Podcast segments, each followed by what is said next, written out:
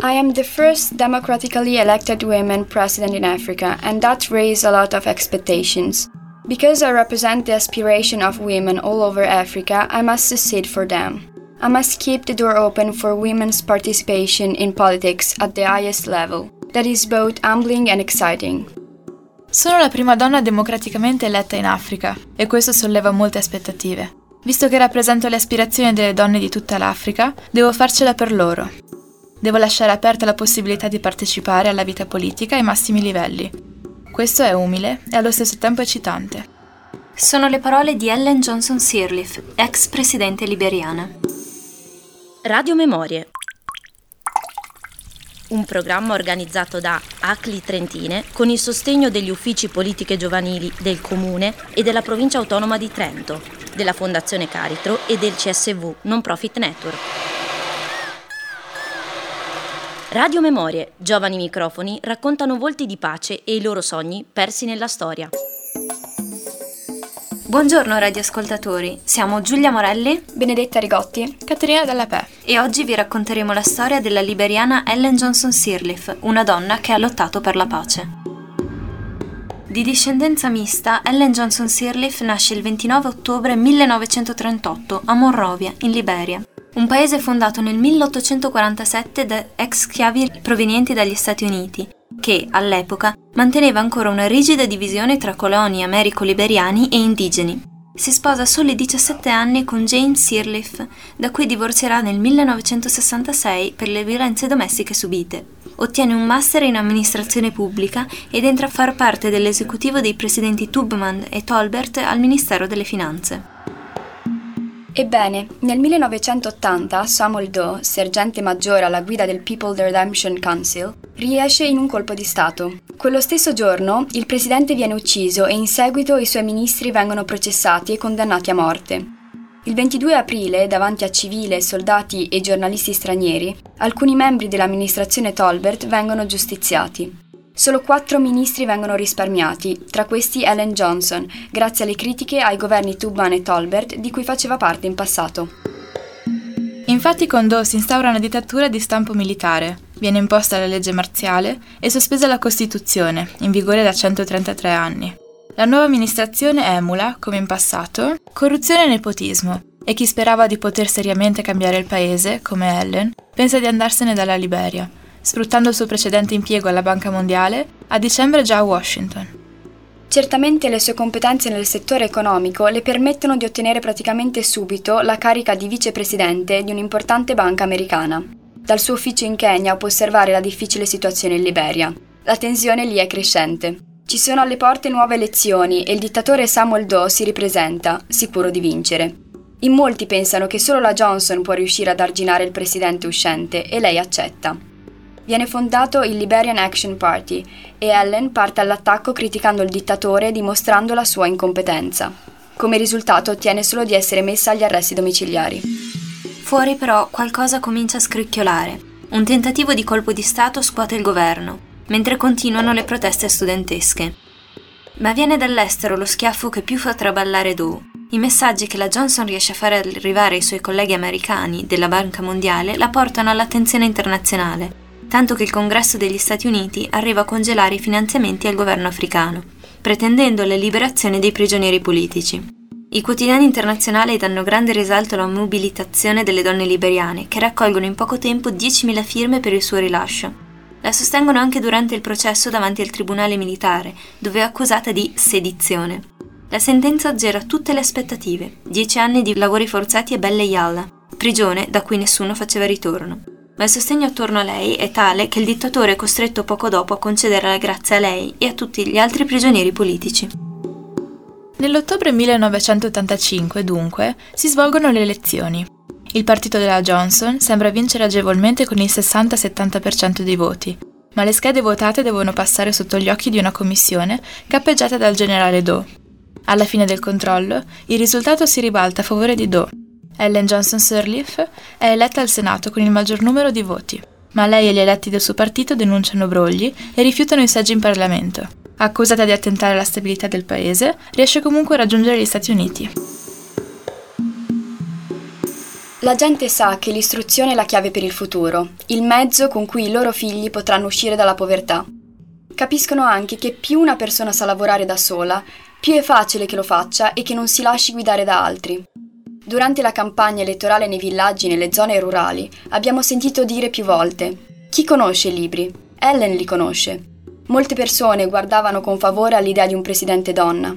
Certo, c'era chi non avrebbe mai potuto o voluto accettare che una donna guidasse un paese africano, come quell'uomo che scoppiò a ridere e si rifiutò di credere che non lo stessero prendendo in giro dicendo una cosa del genere. Ma c'erano molte più persone ben disposte a dare una possibilità a una donna. Gli uomini ci hanno deluso, continuava a ripetere la gente. Gli uomini sono troppo violenti, troppo inclini alla guerra.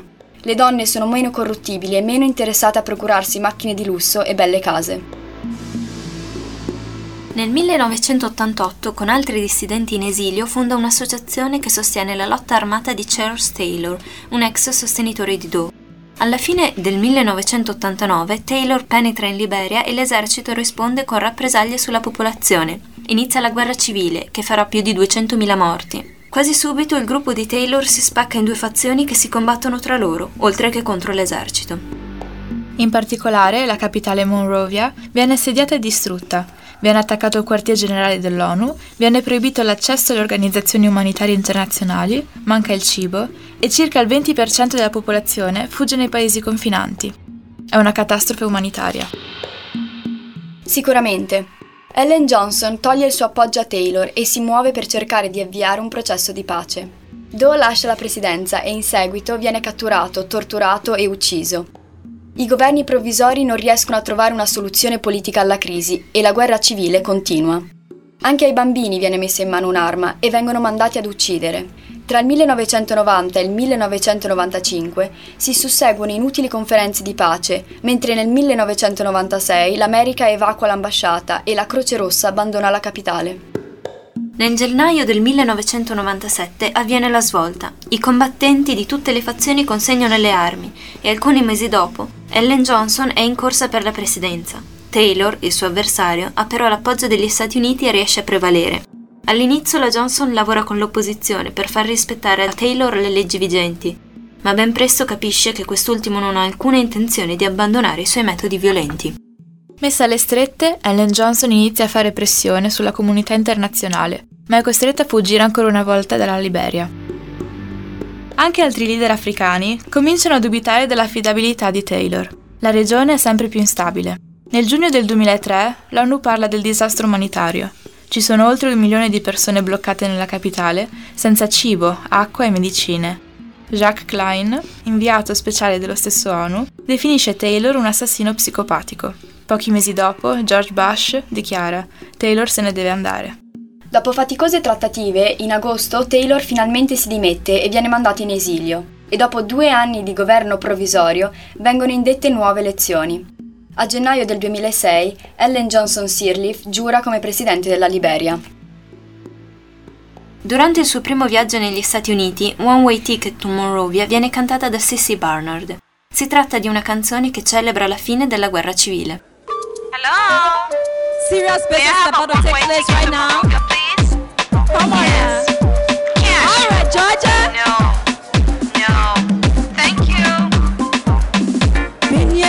yeah. All my children born, yeah.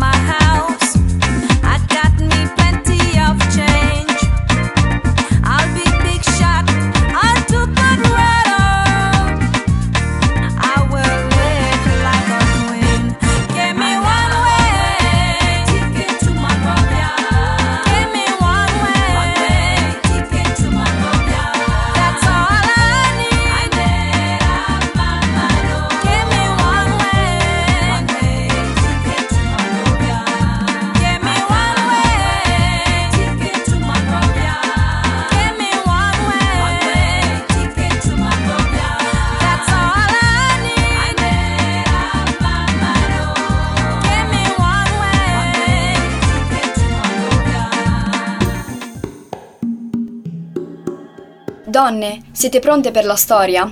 È così che Ellen, appena eletta nel 2005, ha iniziato il suo primo mandato. Una donna premio Nobel per la pace, ex dirigente della Banca Mondiale e presidente della sezione africana del programma di sviluppo dell'ONU. Una donna che ha lottato tutta la sua vita per i diritti femminili e che, recentemente, dopo essere stata eletta per due mandati, ha lasciato la carica presidenziale a gennaio dopo le elezioni dello scorso autunno. 80 anni e non si è mai fermata. Ellen si è conquistata il rispetto internazionale per aver saputo mantenere stabile uno Stato distrutto da 14 anni di guerra civile e l'appellativo di Mama Ellen grazie al suo istinto materno che è stato riconosciuto dall'intera nazione. Parlando della sua politica al femminile, Ellen ha investito molto sui diritti rosa, ma che cosa è cambiato veramente? Si può dire che le donne rispetto a 15 anni fa stanno decisamente meglio. Partecipano alle decisioni che riguardano la loro vita e hanno un ruolo sempre più preponderante nella società. Le figlie delle famiglie più povere, che fino a qualche anno fa veniva negato loro l'accesso all'istruzione, ora vanno a scuola e nelle classi il numero di maschi e femmine è uguale. Questo è forse uno dei risultati più significativi che la Presidente abbia ottenuto nel campo dell'istruzione. Oggi le donne in Liberia, ma anche nel resto dell'Africa, raggiungono livelli molto alti di istruzione e occupano posizioni da leader. Come primo presidente donna democraticamente eletto in un paese africano, Ellen è un esempio di questo percorso evolutivo. Sicuramente però bisogna ampliare la rappresentanza femminile. Infatti solo il 15% del Parlamento liberiano è composto da donne. La bassa presenza delle donne in politica tuttavia non è un problema solo africano. Secondo i dati di UN Woman, a giugno del 2016 solo il 22.8 dei parlamentari del mondo sono donne e nel 2017 sono solo 20 le donne in tutto il mondo che ricoprono l'incarico di capo di Stato o capo di governo e che rappresentano quindi il 6,3% dei 315 leader politici del mondo. Ellen tuttavia ha sempre creduto che l'Africa avrebbe prosperato anche grazie alle donne professioniste nella società civile. Certamente. La Presidente ha sempre puntato sull'istruzione perché crede che un grande ostacolo per le donne sia proprio l'abbandono della scuola precoce dovuto ai numerosi matrimoni e gravidanze sotto i vent'anni. C'è anche chi pensa che Ellen non abbia mai investito abbastanza per sanare una povertà che lacera il paese ormai da decenni. Bisogna considerare però che quando è salita al potere ha trovato un paese ridotto in macerie e ha dovuto far ripartire l'economia, sfruttando al meglio le risorse della Liberia. Ha combattuto contro la disoccupazione, puntando su istruzione e formazione, soprattutto per le donne. Credeva fermamente che il futuro dell'Africa come motore della crescita economica globale fosse strettamente collegato alla condizione femminile. Ellen nella sua campagna ha puntato sull'emancipazione femminile, dicendo che secondo lei uomini e donne di tutto il mondo erano ormai pronti per questo cambiamento sociale e che le giovani donne, in particolare riferendosi alle voci femminili del suo paese, volevano contribuire alla società in modo stimolante, sentirsi realizzate, apprezzate. Le donne liberiane si sono ritrovate così a lavorare insieme agli uomini in diversi ambiti e gli uomini si sono abituati a considerarle partner. Grazie proprio a queste campagne tenute per la sensibilizzazione di questo tema, l'intero paese si è reso conto che le donne andavano coinvolte sempre più nelle questioni globali. Le donne africane e dei paesi in via di sviluppo hanno sempre avuto un fardello maggiore sulle spalle, scarsa istruzione, forti disuguaglianze e violenze sessuali. Tuttavia queste donne, ed Ellen ne è un esempio chiaro, anche in circostanze dure tengono ferme le loro posizioni, combattono e mobilitano persone. Il suo premio Nobel è stato sicuramente un esempio del riconoscimento che anche in situazioni difficili si possa arrivare a un livello di leadership esemplare. Oltre a ciò, in risposta al rapporto delle Nazioni Unite che evidenziava la percentuale altissima di donne stuprate o abusate sessualmente durante la guerra, precisamente il 75%, ha promosso la costituzione di un tribunale speciale per i crimini sessuali e l'adozione di leggi antistupro più severe. Profondamente convinta della necessità di, citando le sue parole, aumentare l'accesso di donne liberiane a tutti i livelli della vita nazionale, ha promosso progetti di microfinanziamenti per le donne e introdotto leggi sulla proprietà per garantire che le donne potessero entrare in possesso di ciò che legalmente apparteneva loro. Oltre ai suoi notevoli sforzi per la parità di genere, che sicuramente è stata al centro della sua politica, probabilmente un'altra delle sue più grandi conquiste politiche rimane la negoziazione della cancellazione del debito estero liberiano, che ammontava circa 5 miliardi di dollari, permettendo così al paese di chiedere ulteriori prestiti.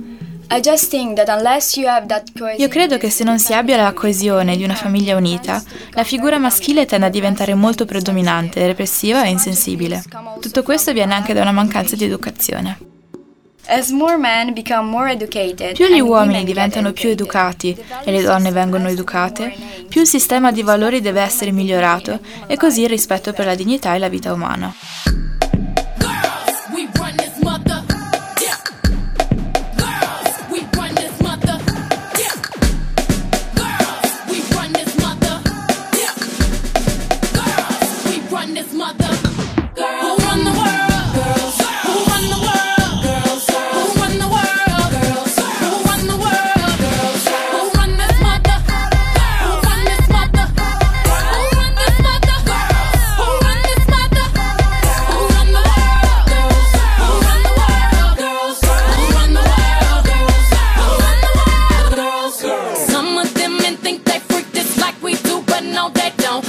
your check, come at their neck. Disrespect us, no, they won't.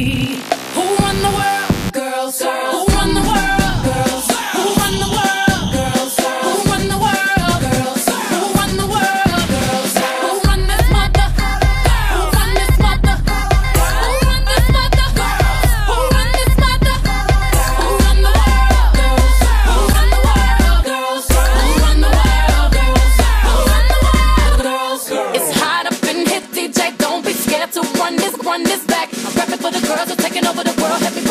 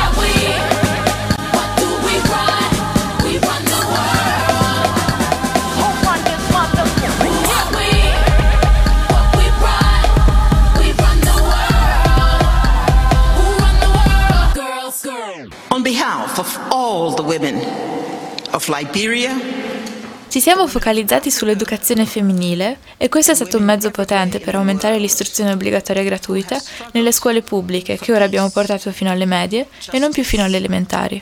Le donne nelle zone rurali sono state supportate affinché avessero la loro organizzazione e i ruoli da leadership. E sono davvero forti ora. Non importa dove vado nel paese, la gente dice, sai, abbiamo tutti una voce adesso. Adesso possiamo esprimere la nostra opinione, possiamo prendere decisioni. Tuttavia, la sua carriera politica non si ferma qui. Infatti, nonostante avesse promesso un solo mandato, si ricandida alle elezioni del 2011 per il secondo mandato, sostenendo la necessità di lavorare ancora. E non solo, riceve infatti il Nobel per la pace a pochi mesi dal voto e molti sostengono che questo possa aver influenzato i risultati. Al primo turno riceve più del 40% dei voti, ma il suo sfidante al ballottaggio contesta delle irregolarità e chiede di boicottare il voto. Viene eletta comunque con il 90% delle preferenze, ma in realtà i voti netti sono meno della metà di quelli del primo turno.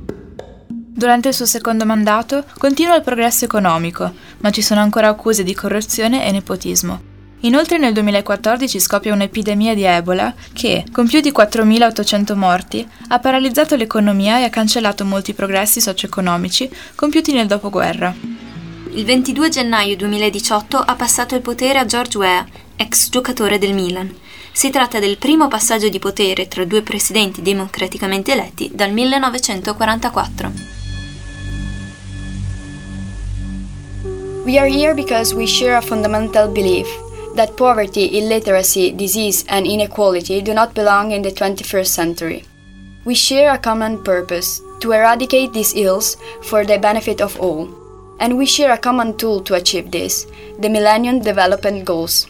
Siamo qui perché condividiamo lo stesso credo, che povertà, analfabetismo, malattia e diseguaglianza non appartengono al XXI secolo.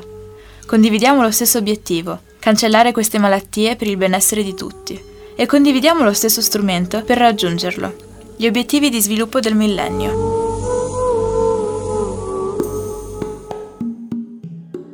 E questo è tutto da Giulia Morelli, Benedetta Rigotti E Caterina Della Pè. grazie per l'ascolto e buon proseguimento. Radio Memorie, un programma di ACLI Trentine, Associazione 46esimo Parallelo, Forum Trentino per la Pace e i Diritti Umani, Studio d'Arte Andromeda, USPID, Samba Radio e Radio Trentino in Blu. Con il sostegno degli uffici politiche giovanili del Comune e della Provincia Autonoma di Trento, Fondazione Caritro e CSV Non Profit Network.